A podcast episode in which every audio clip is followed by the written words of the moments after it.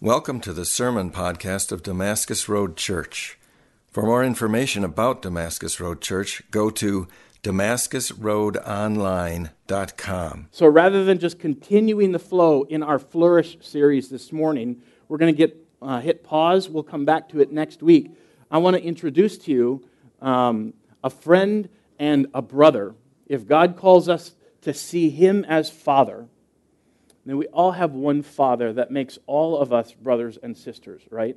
So I'm, i want to introduce Adama to you today. Adama is a friend, Adama is a brother of all of ours. You don't know him, but he's a brother of yours. And he's worshiping with us this morning. Adama is from Senegal. Uh, the last couple of years, we've been able to uh, send teams over to Senegal to see what God is doing there, how the gospel is advancing, and how we can partner with him. So, uh, Adama, would you join? Would you come in, up here and join me? Oh, yeah, sorry. I'll pray for kids. Keep, keep, come up. Thank you for correcting. Let's go. Elementary kids, if you are uh, here, if you're signed in, if you got a bracelet, would you join me up front? We're going to pray for you. Dab, dab, dab.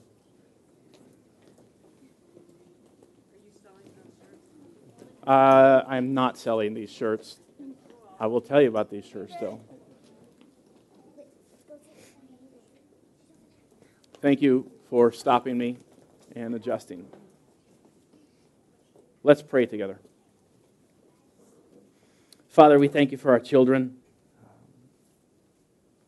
We thank you for the gift that they are uh, and the excitement that they bring. And we thank you for the joy, the responsibility of uh, raising them up to know you and to know who they are, who you made them to be.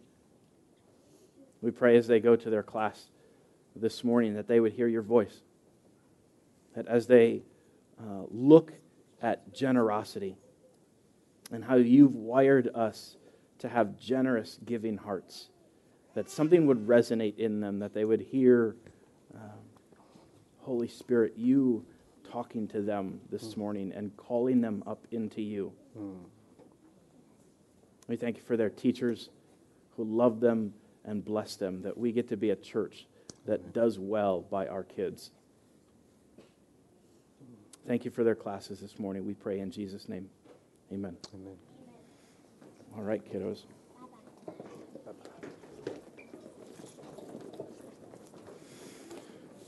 So rather than kind of having what, what is normal for us on a Sunday morning to uh, sing some songs, to have some worship, and to then open the Word um, into a sermon, thought this is such a wonderful opportunity for the church. Uh, I don't know the next time that we'll have this opportunity. And to be able for you to meet Adama um, and to hear from him and to hear what God is doing in Senegal. Um, I'm so excited for us to be able to take this time so we're going to have a conversation in place of a sermon. So you don't have to worry, like, oh gosh, these guys are talking for a while, and then he's going to preach. Like, just chill, relax, okay? Um, we're going to have an extended conversation this morning. Um, and I, I hope that God uses this, even maybe more powerfully than a sermon, uh, to reveal what he's doing, to reveal how we get to be a part of that, how we are a part of that. Um, and just to see the way God moves through brothers and sisters around the world. So, Adama, thank you so much for being here. Uh, I know that you have been uh, traveling around the states uh, this last month. Uh, you've been to, he's been to both coasts. He's been to Maine and he's been to Seattle, which I'm not, uh, is that warm this time of year? Uh, I think so. Okay. Do you have him on? Okay. Is it coming through? Good. I need to talk maybe. Uh, good. Yeah.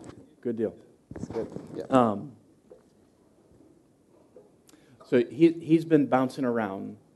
And when I heard that he would be in town, he's actually staying at my parents' house in Fond du Lac yeah. this week. Mm-hmm. And when I heard that, I was like, "Can we get Adam to come here? Can we? Mm-hmm. Would we be able to spend a morning with him? Mm-hmm. Um, because I'd love to encourage him, and I'd love for him to encourage us.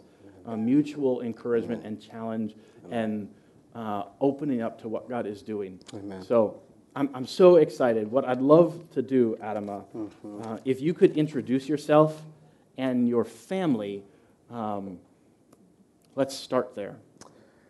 Thank you very much, Pastor Shannon. I'm very happy to, to be in uh, Damascus Road Church. I want to greet everybody. I want to thank you, and it is a great opportunity to, to be here. I met a couple of people from this church. Uh, Sally, is it Sally? Yeah, I met with Sally, um, Mike, and yes, there's a couple of other people I met from this church, and I think there was Julie. it was the, yes, Julie. It was their first time, I think, coming to Senegal. It was your first time coming to Senegal, I guess. I've now been to Senegal, is it four times? I think Okay, four, four times. times. Okay. Yeah. Okay. So I'm very, very happy to be here, and uh, I want to thank you for the support you have been uh, giving to the team that came, you know, from your church to Senegal. Thank you very, very much. So uh, I am married to a woman named Marie Sen. We both uh, grew grew up in a, in the same village. We are related, and we are from uh, Muslim families. I accepted Christ in, 2000, in uh, 1988, and I was baptized in 1989. That was with the Baptist Church, and I met Christ in a library. You know, uh, as a, I accepted Christ as uh, an evangelical Christian. But before there, when I was in the village, I was attending a, I was attending a Catholic school, but also in our in front of our compound there was a Catholic church. So being uh, a young Muslim, you know, I it happened to me that I one Sunday I heard the choir singing, and that was really what uh, had driven me, you know, to go to the church because when I in my childhood I loved to sing and drumming. So when I heard the church singing and drumming, I just wanted to, to be there for the songs. And from there, I decided to be a Catholic, attending a, a Catholic school. After class, you would stay to do catechism. And I remember you were learning very, very good things about Christianity, about Christ. And even I would always, you know, as we were sitting by the fire in the morning, we tell my mom the things we were learning. My mom is a Muslim, so. And uh, I moved to the city for my secondary school, and that was when, in between my school and the home I was living, there was Baptist church with a library. I was so, you know, hungry to know more about Christ. And there was uh, a window on the bookstore of the Baptist church, and I could read from outside the street, you know, see what was inside and the title of books. Well, I decided to get in the bookstore, and the people invited me to a Bible study they were having every morning at 10. And when I had a break at school, I would come there. So after several Bible studies, they asked me if I wanted to receive Jesus Christ. I said yes. But I did not understand. I said, I was already a Christian. I mean, a Catholic. And they said to me, then they explained to me there is a difference in between Catholic and Protestant. So they explained to me all the differences using the Bible, and it was not difficult for me to accept that. So, and then from 1989, I, I was there at the church, very um, committed, leading youth groups, leading Sunday school service, and even keeping the church when the pastor was uh, traveling, etc. And uh, my wife is, uh, as I said, from a Muslim family. She accepted Christ in 2012. No, in, no, in 2003. And um, she was baptized in 2004, and we married in 2005. We decided that being from Muslim families, it would be good if we can do the wedding in the village. So we invited the church to come to the village and to celebrate our wedding in front of, you know, our relatives and all the community in the village. It was, it was wonderful. you know. But for sure, it was not easy, you know, when I became a when I became a Christian, because um, there was a kind of uh, verbal persecution, like um, my uncle, my uncle, the the big brother of my mom, when he heard that I became a Christian, he came to my village and wanted to meet with me and talk to me that you know it's not good to be a Christian. Uh, I would love that you become you come back in Islam. I heard what he said. I listened to him, you know, politely, but I knew I was not going to do what he was saying, because uh, to me, leaving Islam and becoming a Christian is a matter of, you know, um, eternity.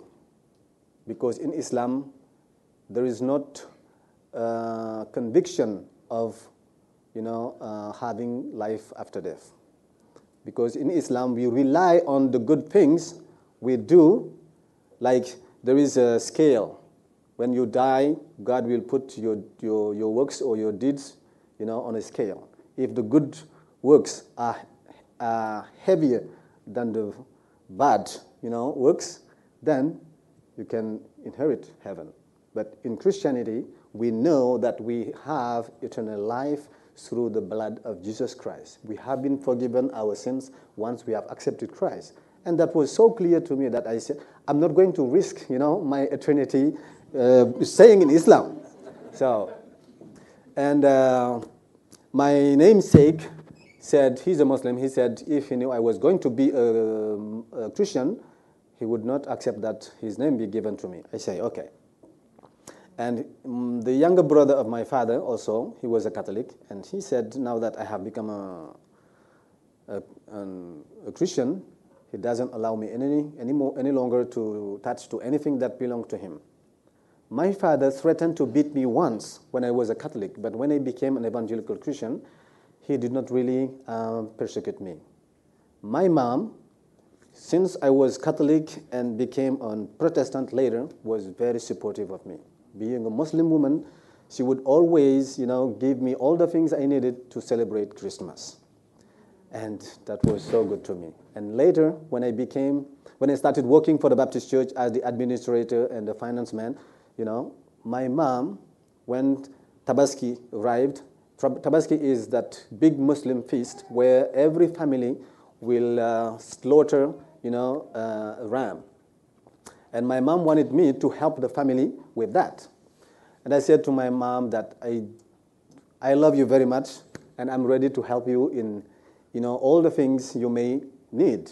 But for this specific thing, you know, I'm so sorry that I cannot do it because my prayer for you is to accept Jesus Christ, you know, and I don't want to encourage you in your faith in Islam. And my mom is very open, you know. He, she like um, when, I, when I went back home from Maine, Maine, the church in Maine has adopted my village, and they have built a church this year. So I wanted to go to the village and meet with the believers in my village and do Sunday service together and share a meal together. And I invited my mom to come to church. You know, I'm from a polygamous family. My mom was the second wife of my father. So I invited my mom to come, and my aunt, the first wife of my father, when, he, when, when she saw that my mom was dressed very well, very nicely to go to the church, and she didn't, I didn't invite her, she said, she sent someone to me, say, go tell Adama, why did he invite his mom and not me? so I say, I sent my older son to, to, to this lady, I mean to my aunt, and another lady in the compound to come join us at the church, and we had a good celebration. This is very amazing. Muslims, you know, accepting to come, you know, in the church to worship with us.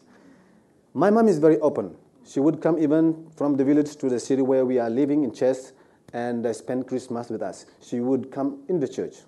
But my wife used to tell her, You need to accept Jesus Christ. But she would always say, No, no, because my husband died a Muslim and I want to die a Muslim kind of she want to be faithful to her husband. And I'm praying God to use vision to show her that Jesus Christ is the way. And I ask you to pray also for that. My mom's name is Jara Fai. So to come to your questions, you know, we have five, we have five kids. We have five kids, uh, five boys. Uh, the oldest one is Elise Nipoy, who is 12. Fulgence Sombel, who is 11. Uh, Alain Boucard, who is 9. And Robert Adama, who is um, 8. And we have a young daughter who is four months old, four months and something. So we all live in, uh, in the city, but we, we, we go to the village many, many, many times because our village is not very far. It is about um, like uh, 20 minutes from, from the city where we live in. So that's my family. Good. Yeah. Thank you. Uh, it's, it's powerful, Adama, to hear about uh, growing up in a Muslim family and hearing the drums call you to Jesus. You know, like that was that was the first call. Uh, something that God had put him in you, some Yes. an interest, and that he, he called you through that. And then later on, meeting Jesus in the library Yep, of it was wonderful. hearing, hearing the specific call of Jesus, not just to good works, but, um, but the sacrifice that he paid mm-hmm. and the life that he offers, mm-hmm. Mm-hmm. that you could say, that's worth everything I have. It's worth, it's worth an uncle um, pushing me away. It's worth a namesake saying, I don't even want you to carry my name. Wonderful. and the heaviness of that, and yet the value of Jesus, that you say it's worth it. Yes. It's yes, joy Very much. that is worth more than the pain. Mm-hmm. Mm-hmm. That's true. Um, That's true. So I, it, it's just encouraging mm-hmm. to hear you um, talk about the way that you have heard and accepted Jesus Yeah. and what he's done in your life. Could you tell us, um, first, uh, this is not what I normally wear on a Sunday morning, um, but these shirts have significance. Can you tell the church uh, significance of these shirts? And then we'll get into talking a little bit more about Senegal. Yes, um, you know, I remember this, this day. It was a very, I mean, a moving day in Senegal when the team came, uh, Dev Colwyn and the members of the team who came to Senegal. You know, the village of Godel is very, very thankful, you know, for having uh, friendship, having community church, and uh, Damascus Road, coming to the village and doing all the things that have been done this 11. I mean, how many years have you been coming to Godel, Dev? 15 years? The community church in Fond du Lac has a partnership in Senegal with Yeah. this village of Godel, and they've been going for 15 years. And my dad, uh, Dave Colwyn, has led that.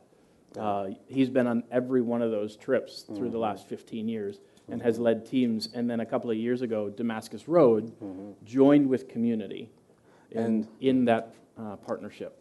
Yeah, and two years ago, I think it was two years ago when the team came, the women and the church in Godel, they wanted to honor, you know, Dev and Shannon and, and me as the director of Mission Inter Senegal. And they decided to get this fabric because in our culture, I am uh, a Serer. In the Serer ethnic groups, this fabric is, has um, a great value. When people dies in the community, we wrap them with, with this for burial.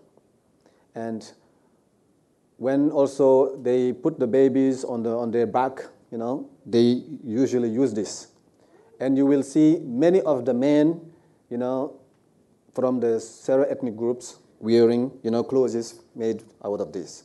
So it was, it is something that has a value in our, in our culture. And that's why they wanted to, I mean, honor Dev, Shannon, and me, you know, uh, making this for, for us as clothes. That is the meaning of this, you know. This is, I mean, something very important in our culture.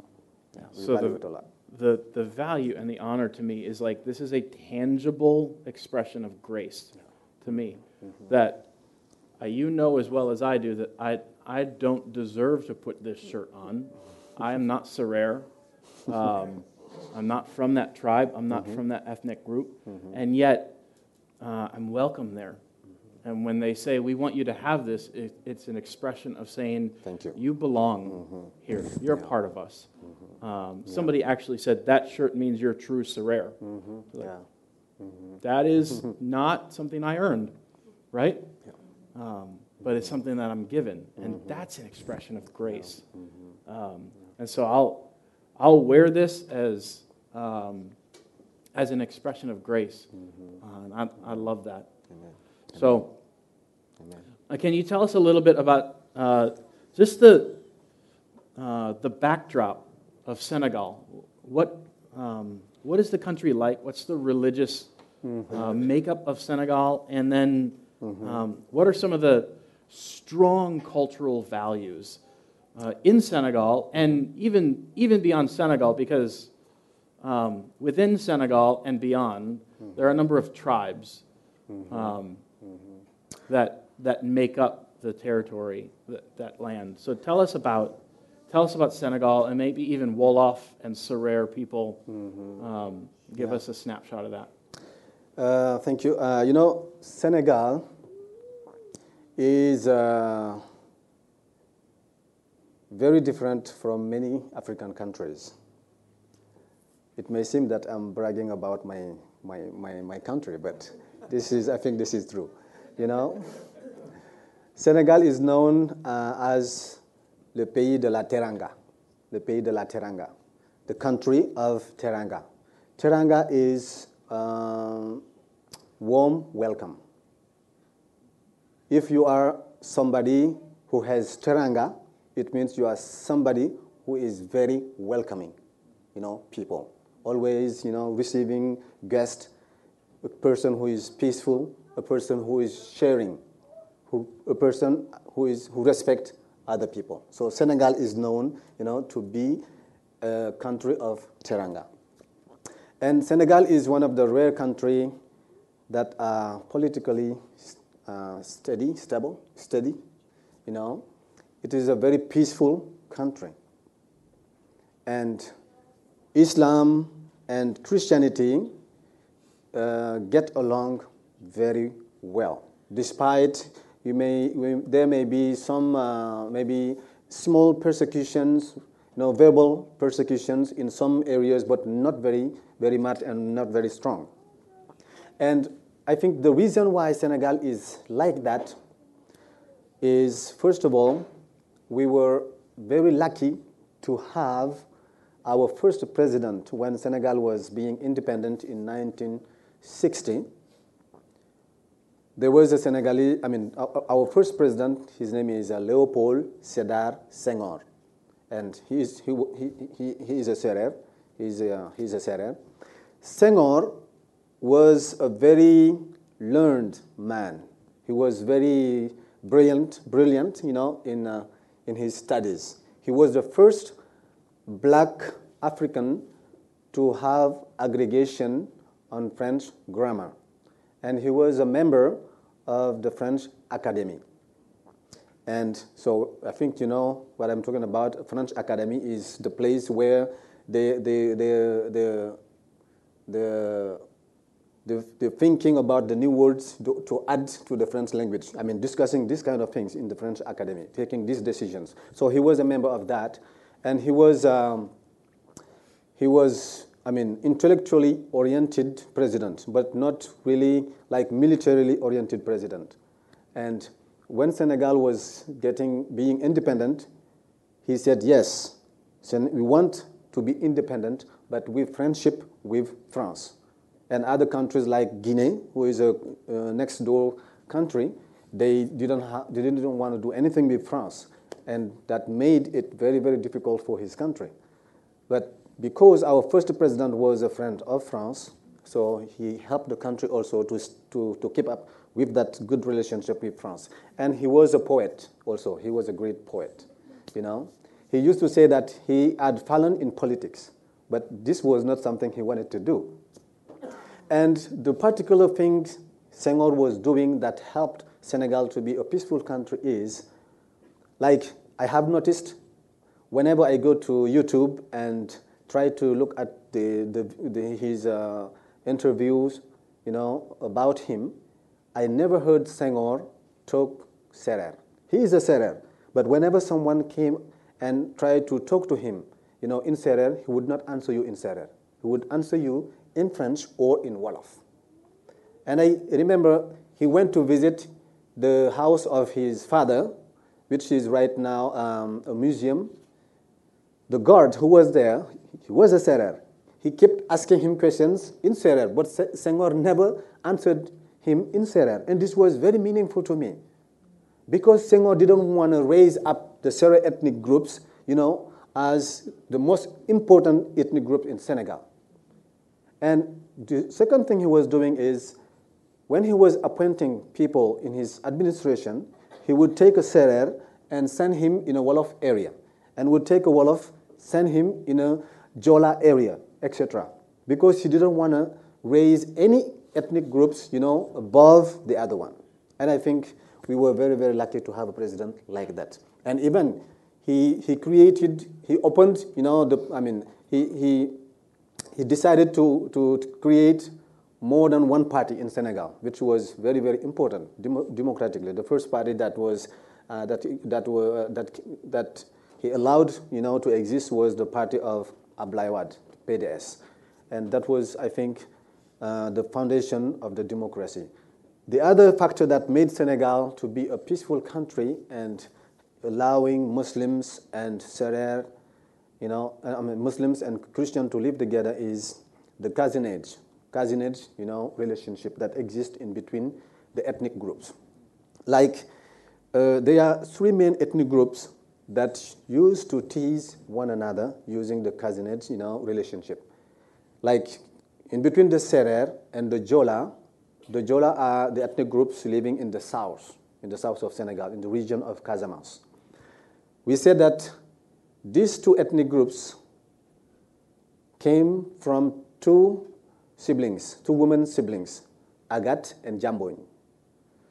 In some ways, they went in, a, in the forest, a very, a very thick forest, and they got lost, you know, and they were not able to find themselves. I mean, no one was able to find the other one.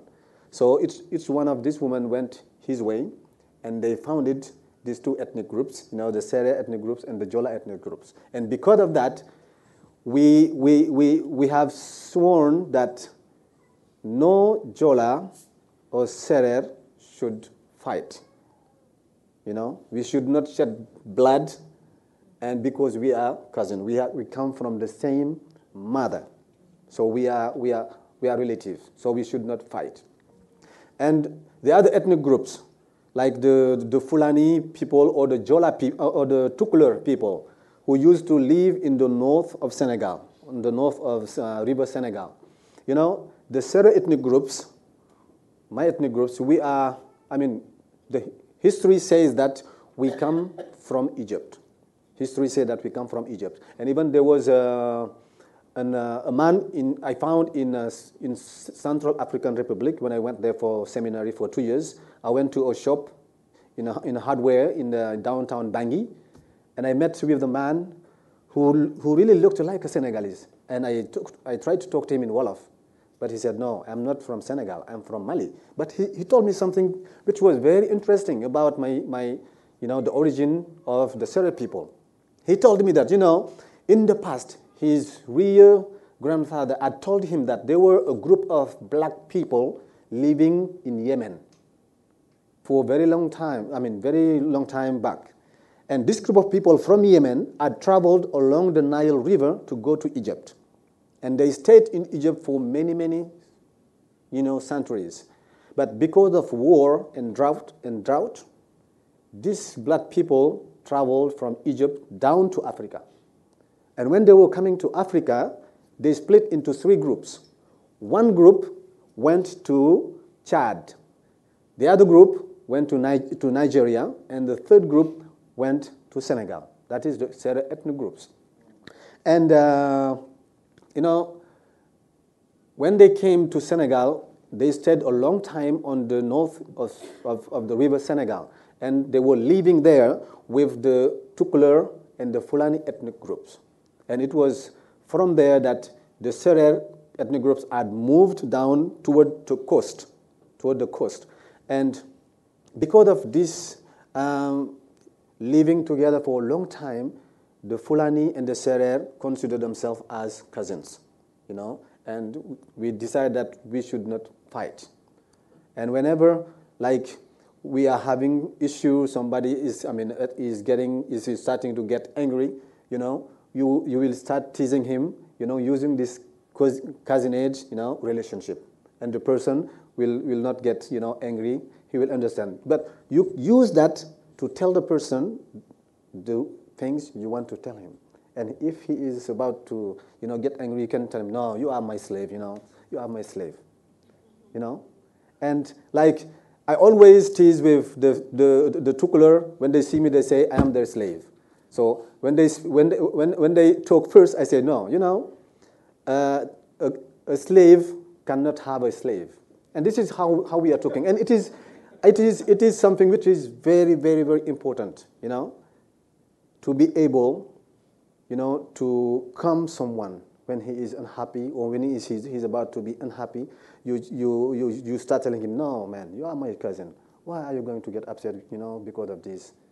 You know, and you just give him a pat like this, oh, and it's, it's done, you know. And because of this, you know, uh, even the, the, the Wolof people, they, they have jumped in, you know. They are doing this kind of cousinage also in between the Serer, you know, and the other ethnic groups. Like they would tell me, oh, you are only a Serer.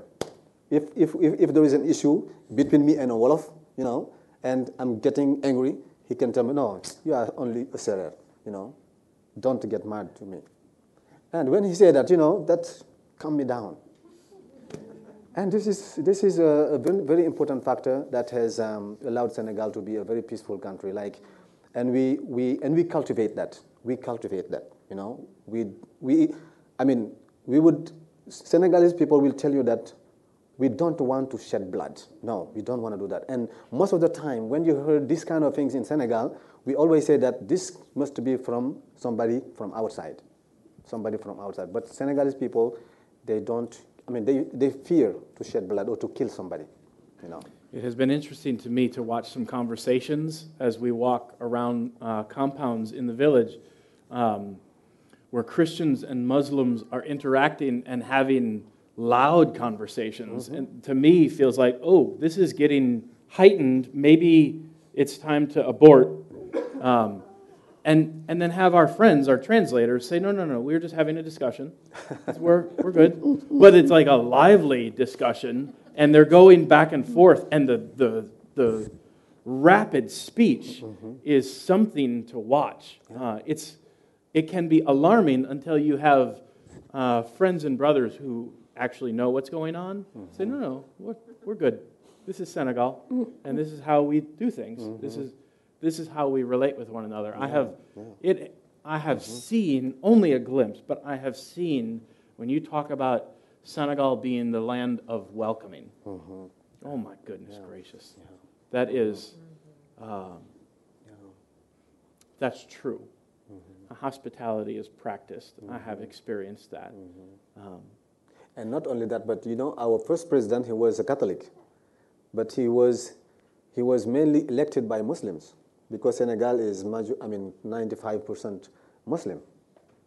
You know, that was amazing. And so peace, peace is a rule of the land. Yes. Beyond even religious differences. Yes. So people yeah. can get worked up mm-hmm. and get animated, mm-hmm.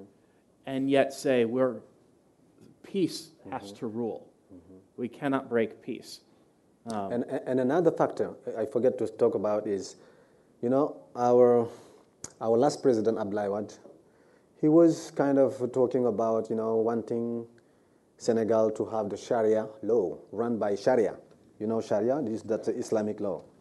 But it was the first people to say no to that was, were the Muslims.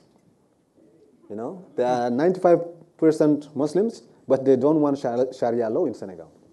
Because even, I mean, that's, that's not something we can, we can, I mean, we want because it would really separate Christians from Muslims and It, it, it, would- it, it would, I mean, it would be very, very bad if we had Sharia law in Senegal. Mm. But Muslims were the first people to, to say no to that. Mm. So, Adama, you're the director of an organization called Mission Inter Senegal, or mm-hmm. short is MIS. Mm-hmm. Uh, can you tell us a little bit about MIS? What is MIS, and what, what's the vision, mm-hmm. and what do you do? MIS uh, is uh, a local mission in Senegal. So the vision to start MIS came um, in 1974. That was when Billy Graham and John Stott, you know, invited the churches throughout the world to meet at Lausanne and to talk about mission, to talk about what to do to bring the good news of Jesus Christ to the unreached people. And there was a Baptist missionary who was in Thiès who started our church. He was the one who represented Senegal to that meeting. That his name was uh, Don Penny. Now he, he, he died now.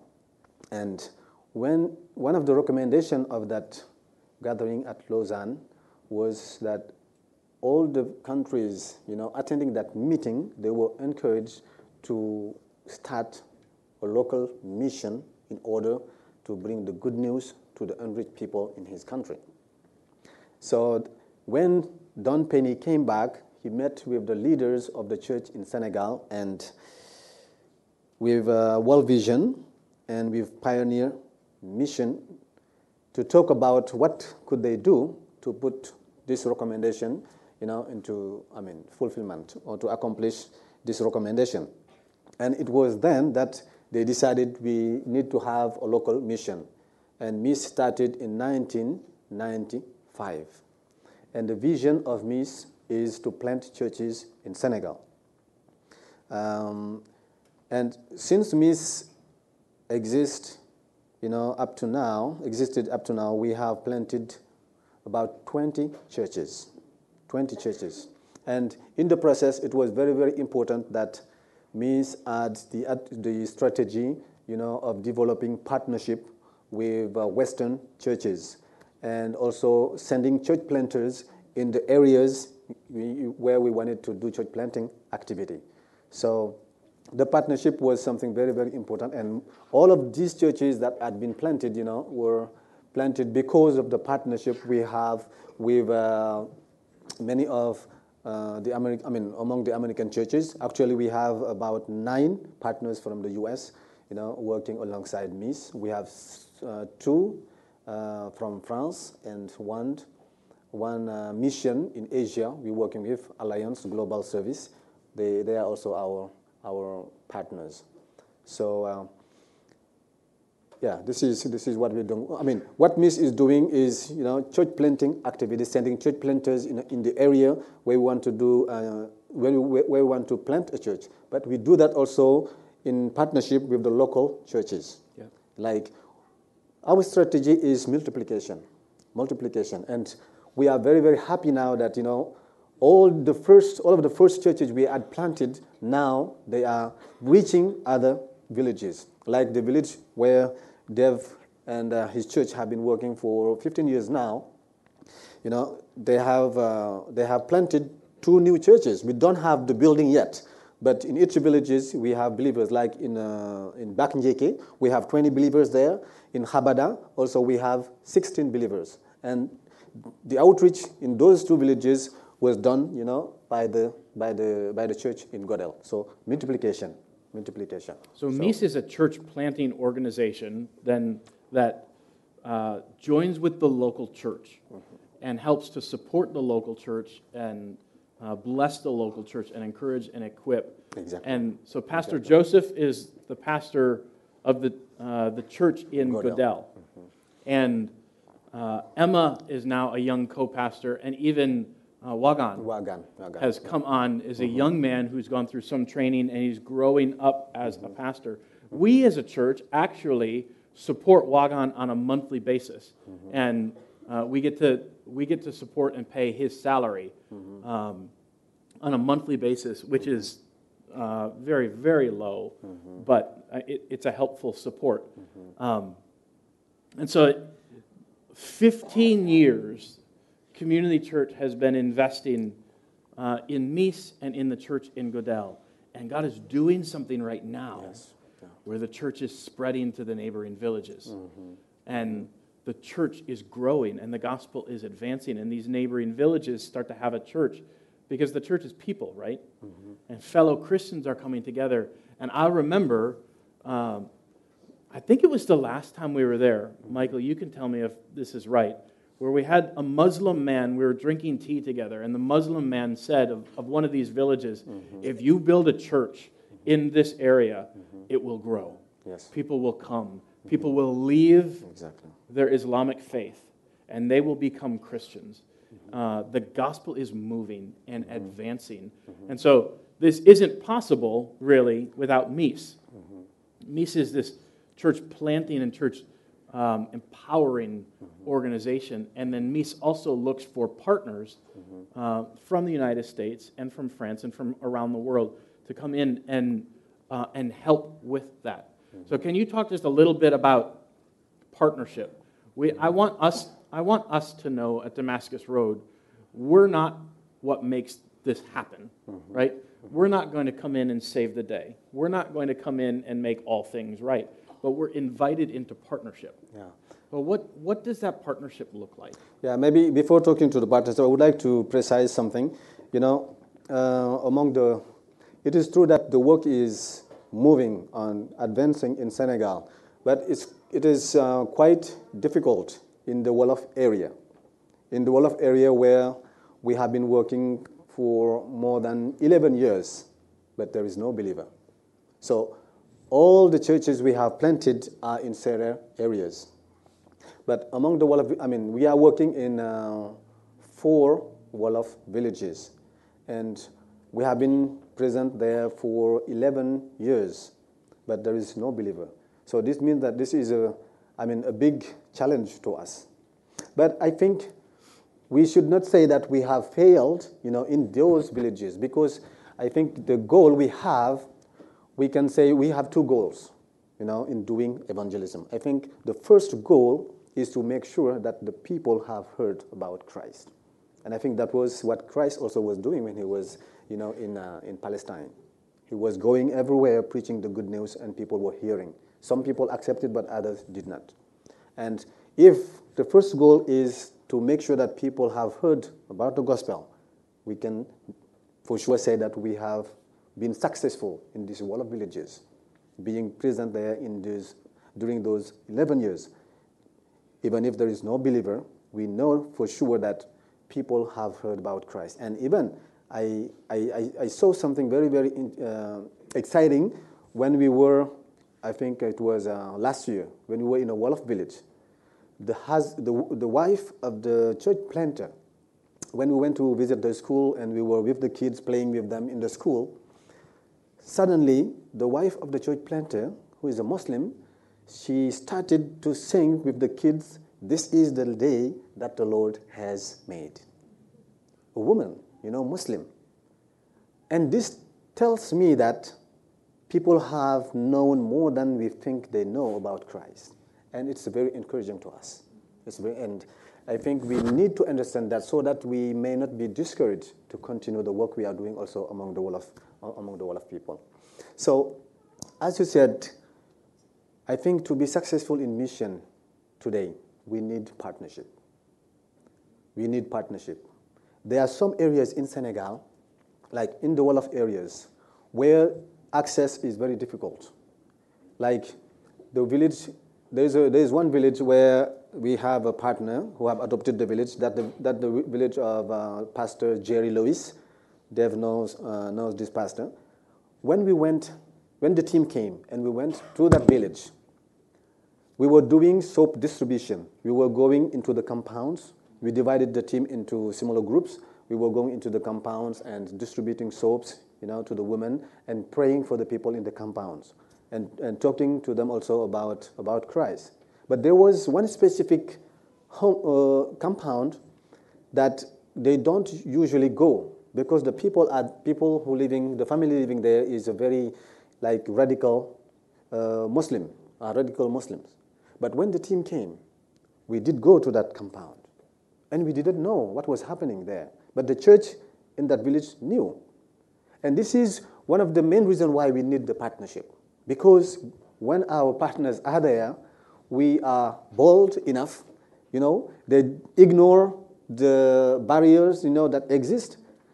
What they just want to do is to go in every compound to witness. And we also go with them, you know. And this is why I said that we really need this partnership, you know, people coming from outside to work alongside me. And usually, I mean, not usually, but everywhere we go, people welcome us because the guest we have.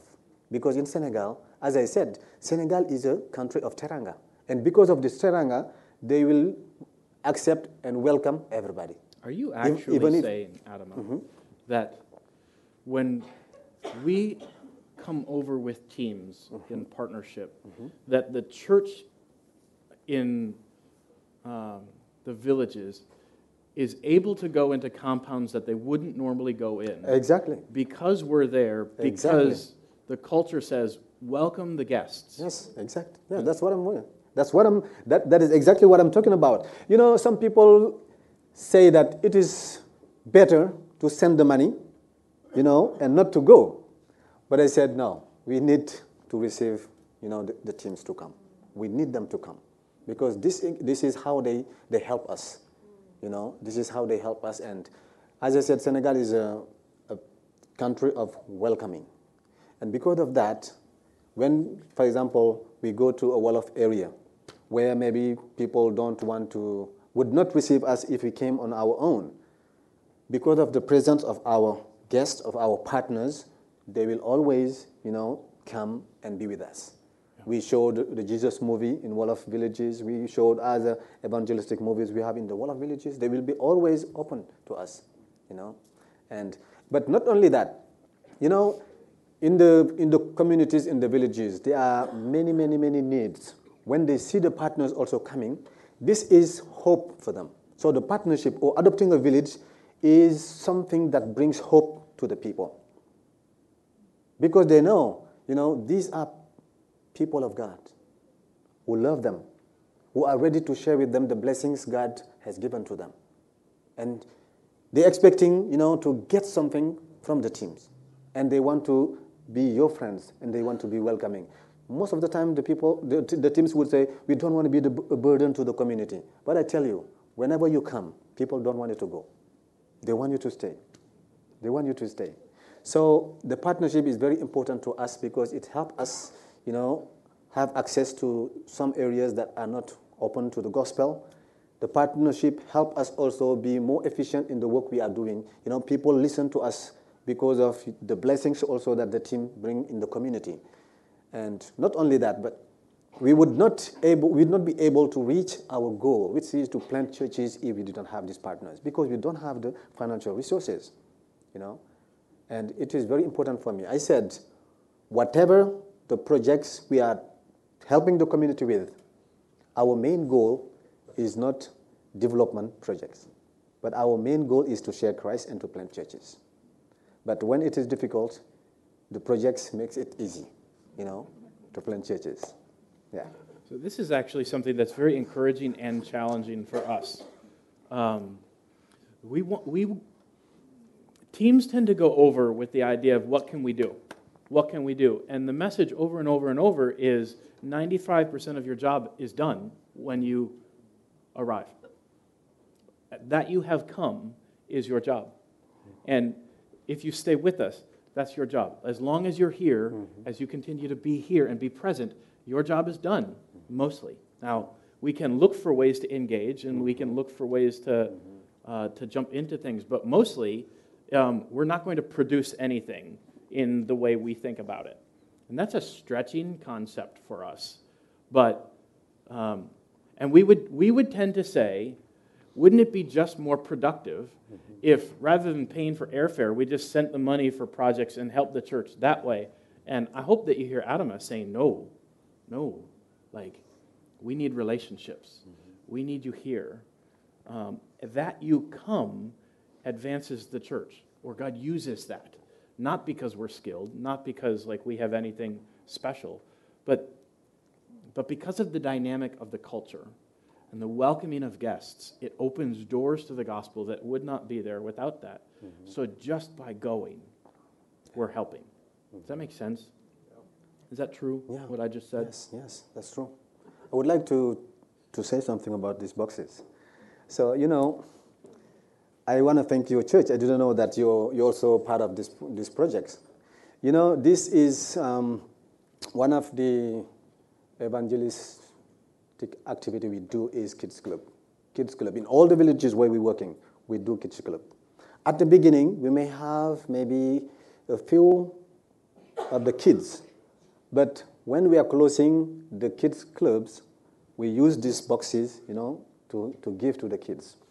And this gives them, you know, great joy. You can see how happy the kids are. And next year, when we start, like we have more kids than we have box to give, you know. And this is very, very, very important. And I remember in my village, the first time we shared these boxes, there was a little young girl who received this box. She was so happy that I think she kept my name in her heart. And whenever, wherever she saw my mom in the village, I mean, she was very, very little, but she was acting like an old woman. She, was, she will always ask my mom, Where is Adama? How is, how is he doing? Please greet him when he come, you know, to the village. And whenever I came to the village, my mom will repeat me these things, and I was so happy. And one day, one, one day, that church in Maine, they came to visit the village, you know, and we were going to visit the, the, the village chief. And on our way to the village chief, I met this young girl. As soon as she saw me, she ran, you know, and come before me to greet me. And I was so touched in my heart. Her father died, you know, years ago. And when I saw her coming from Arabic school in the village, I asked her, where are you coming from? She said she went to the Arabic school. I say, are you not attending, attending the French school? She said, no. I say, why? He said, because nobody put me in the school. I say, okay, where's your mom? She said, my mom went to the city, you know. The women in the villages, they go to the city every day to work and get something, you know, from the, I mean, for the family. As I said, her father died, and she really, her mother needed to do something also to support, you know, his, her, her kids. I say, okay, do you want to go to school? She said, yes. I say, okay, so when your mom comes, please tell her to give you your birth certificate. I will, I will send you to the Catholic, to the, to, the French Catholic school. And when the mother came, she talked to her and she gave her uh, birth certificate and I sent her to school. That was in November. School start in October. And when they had the first semester in the school, she was the first in the class. And she took the copybook, brought it to my mom, and said, When Adama comes, please give him this. Give him the copybook to see. When I came and my mom saw me that, ah, I was crying for happiness. I was so happy. And I said, You know, this is, look, this is a young girl, very brilliant, very, very, very, very intelligent. But I, I, I felt that she was going to pass, you know, she was going to miss maybe her future. And she was so intelligent. And I was so happy, you know, to be able to adopt her. And now she is uh, in, uh, in, um, in secondary school, almost in high school, and she's very, very good at school. And all of these things happened, you know, because of these, these you know, Samaritan shoe boxes. And even something happened to her. You know, there is a phenomenon in the schools in Senegal. The young, the young girls in the schools are usually, you know, having some uh, kind of uh, experiences that are from the evil one. Like they will fall in the schools and screaming. And this happened to this young girl in the, in the school in the village. One day she was going to school. She met with something the other people did not see, but she, but she saw it. And she fell down. And then she, she could no more go to school. Or the, other, the following days, she went to school. She was in the classroom, but she could not write. When she was writing, her hands was, you know, shivering. She, kept, she, could not write. And she kept crying. And th- the other day, the husband of, the, the second husband of her mom took her by her hand, say, okay, let's go to school. So when they got, I mean, at some place on the road, she saw again two men. One of them, of them was very tall, and the other was shorter. But the husband, is, he, I mean, his, uh, how, how would I call that? Her stepfather didn't see what, he, what, what she saw. And, she's, and, and, she, and she fell again. And they returned to school. I mean, and, and, they, and, and they returned home. So when I went to school to pay for her, for her school fees, I went to her classroom and they told me, no, she's not here. I said, why? They said, because, you know, she is, I think, he shares, uh, she's meeting with the genie. The genie is uh, a spirit, you know, a spirit. That, that taller man he saw in the, with, with the other man, the tallest man is the genie. And the other man I know, I know, I know the other man. And he is a man whom we said, you know, is involved with witchcraft. So when I saw that, I said, okay, I think I need to do something about this. And uh, the following night, that night, I dreamt that as I was coming to school, there was a big stone, you know, by, uh, beside the schoolyard. And I, in, the, in the vision I had at night, I was sitting there with this young girl, and we were, I was leading her to Jesus Christ. I, I was leading her to accept Jesus Christ, and I was showing her how she can pray for, I mean, on Jesus' name to be protected. So that was a dream I had at the night. So the next night, you know, I went to school. And she came to school, and I grabbed her on by the hand. I walked with her, you know, to, to, to, to make a turn around the school. And I was praying. All the time we were walking, I was praying for the school. I was praying that, you know, God will uh, cast out every evil, you know, spirit that is in the school. After we finished, that stone I saw in the night, that was exactly where I sat. We, had, we, we sat together, and I talked to her about Jesus Christ, and I wrote a prayer, you know, for her, her that next day, when you are about to leave the, your, your home, say this prayer in the name of Jesus Christ, and you go to school. And I was so passionate, you know, for this end. The next night, I went to the school with my guitar, with, with uh, three other believers. And I went to the home to this, to this, young, to this young girl, took her with his brother. We went to the school at night, and we were praising God, you know, praising the Lord Jesus Christ, and praying that no more evil in the school. You see, we were very bold, doing that at night. Maybe some, maybe some evil could attack us, but because we have trust in the Lord, you know, since that day, nothing is happening in the school. And I asked the teacher, Can I pray in the classroom for the kids? And he said, Yes. And all this relationship started because of these boxes. I wanted to tell you this, guys, to encourage you. Yeah. Amazing. Yeah. Like, wow. Yeah. Um, mm. Oh. God is powerful, mm-hmm. and God is powerfully moving. Mm-hmm. I think He's moving here. Mm-hmm. And it's certain, as you hear Adama, that He's moving in Senegal. Yeah? Yeah. Um, to be able to call on the name of Jesus and watch the enemy fall and be unable to uh, hurt people anymore or hold people back anymore is something that is a, has been amazing in Senegal. Um, what I have noticed is people in Senegal generally are much more apt to see the spiritual mm-hmm. Yeah. to see the spiritual realities that are happening all around than we tend to be here. We tend to look for all kinds of other rational uh, reasons about things that are going on, and we take God out of things. People in Senegal tend to look to the spiritual maybe 1st mm-hmm. and they'll look to all kinds of things. They'll look to mm-hmm. witch doctors and they'll look to all kinds of things. But when the name of Jesus is spoken, you can see responses Yes. immediately. Yeah. Adama, I wonder I, I asked you if you had a blessing or an encouragement or an exhortation, a challenge for the church here. We need to wrap things up. Okay. But, um, but I don't want to miss this opportunity. We don't get to have you here often. Is there a word that you would have us hear? Um, maybe from you, or f- it could be from the Lord this morning that He's put on your heart. What, what do you think that we need to hear this morning?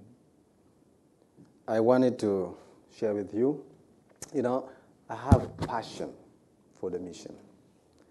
When I went to seminary, I, I, you know, since my since I accepted Jesus Christ, God has had given me, you know, His grace to be working for the church. Or, you know, I was the administrator of the Baptist Church for seven years, and I went to CAR for three years to do seminary. So, from the seminary, I was saying that when I go back to Senegal, one thing I would like to do is to spread the good news of Jesus Christ using music, using music.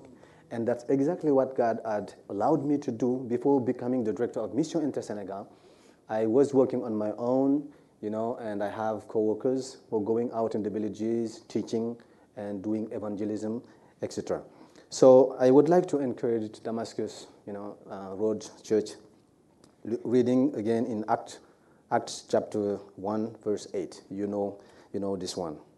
But you shall receive power after that, the Holy Ghost is come upon you, and you shall be witnesses unto me both in Jerusalem and in all Judea and in Samaria and unto the uttermost part of the earth.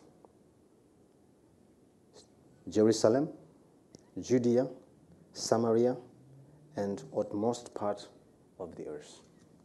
Where are these places? Where is Damascus Church? You know, in these three areas. Where do you feel? Where are you feeling God calling you, you know, to do ministry? Because I think when you are interested in reading maybe things that are posted on Facebook relate, in relation with the end of the world or when Jesus is coming back, it seems that we are in the end times. And it is, there is a pressure that we should really be talking to people about Jesus Christ. And this is an assignment given to the church. This is an assignment given to the church. And even I know Christ Himself is helping the church in doing this work. Because in the areas that we, the church cannot access with the gospel, like in the areas where the Arab, Arab people are living, many are coming to Christ through visions of Jesus Christ. And this is why I say the Lord is helping us with that work. But in areas where there is peace, in areas where there is no danger, I think the church needs to stand up and go.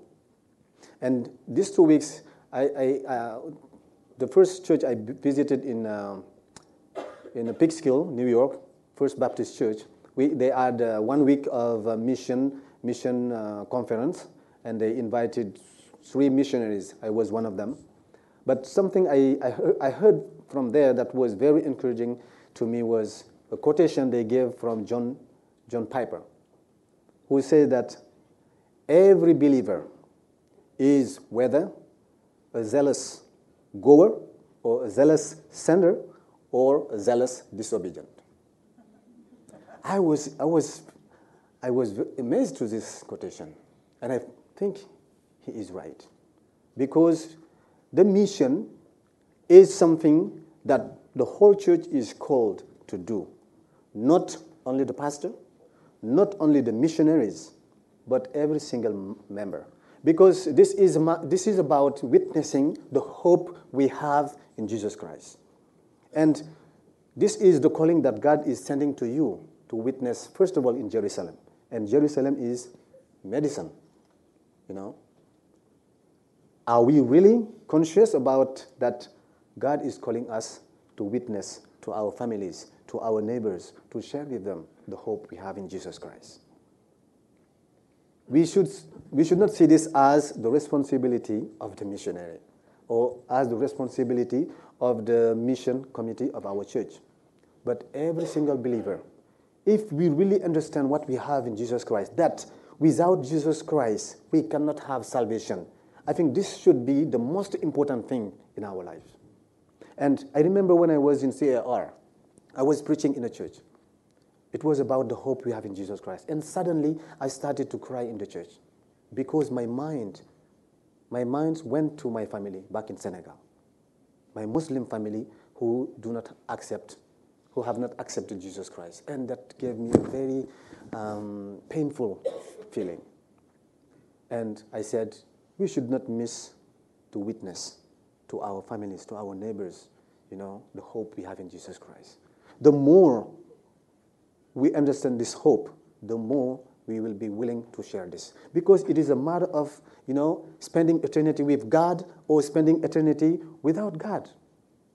So, I really would like to encourage the Damascus Church, uh, Road Church because this is a mission that God or Jesus Christ has given to the church, to every single believer in Him. Yeah. We have the responsibility to share Christ. And let's see, let's think, let's, let's picture the image when we do what the Lord is calling us to do. When we meet Him someday in heaven, what do you think the Lord is going to tell you when He shakes your hand?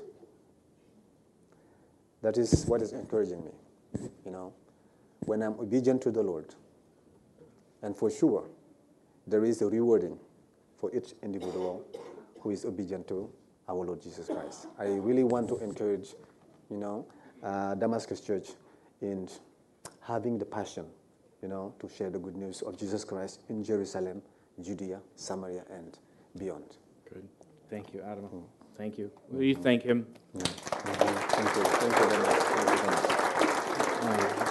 Adama, you mentioned uh, you mentioned that you have a you have a love for music and you love to lead worship. And uh, I've asked Adama if he would lead us in worship now.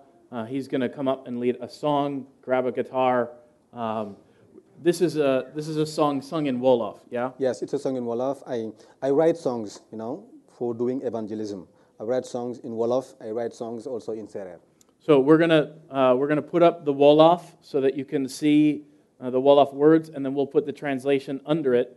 Um, I, I would encourage you to follow Adama's lead, and let's sing praise uh, to God this morning in Wolof, um, because God is the God of all languages, and we get to worship Him in a language we don't know. We can see what it means, um, and we can praise Jesus uh, that way. So, Amen. will you lead us? Yes. Thank you. Thank you very much.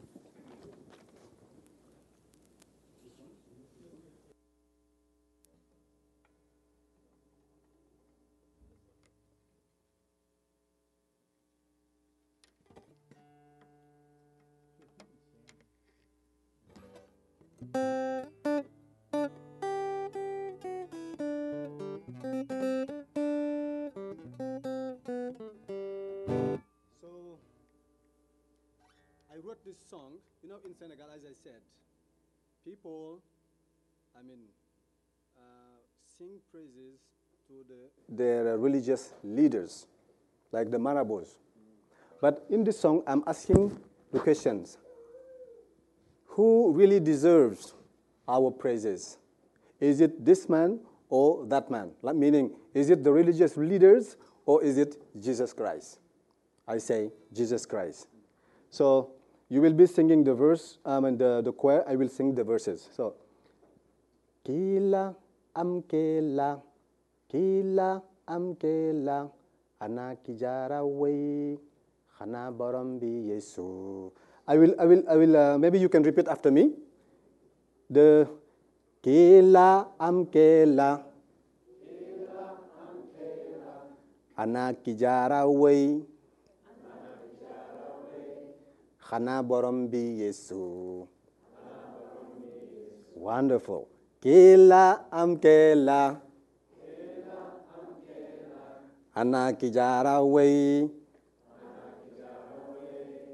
xanaa borom bi yesu wonderful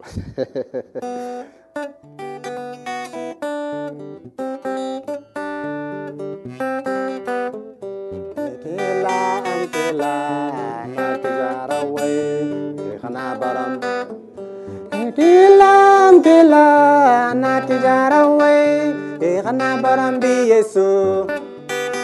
Kilan nati jarawe. Tijara way khana baram bi yesu e kila am kila na tijara way e khana baram bi yesu e mom jamu ko mai boro borye. Mama jara wayal kon kila am na tijara way Ikhna baram bi Yesu Ikilam kila na kijarawe Ikhna baram bi Enyolen ti mom teriko Mami di delosi Mama jarawayal Kon kila kila na kijarawe Ikhna baram bi Ikilam kila na kijarawe Ikhna baram bi Yesu Enyolen ti mom jamu ko moy boro borye mama jarawayal kon kilam kila na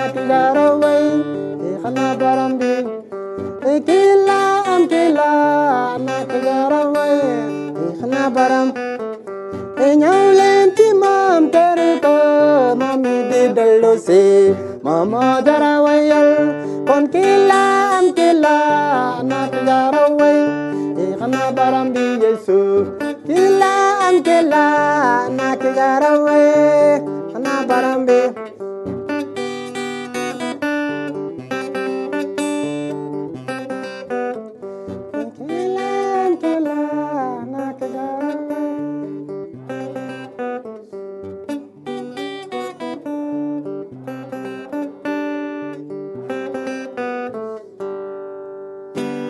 Wonderful. Woo! Wow. wow.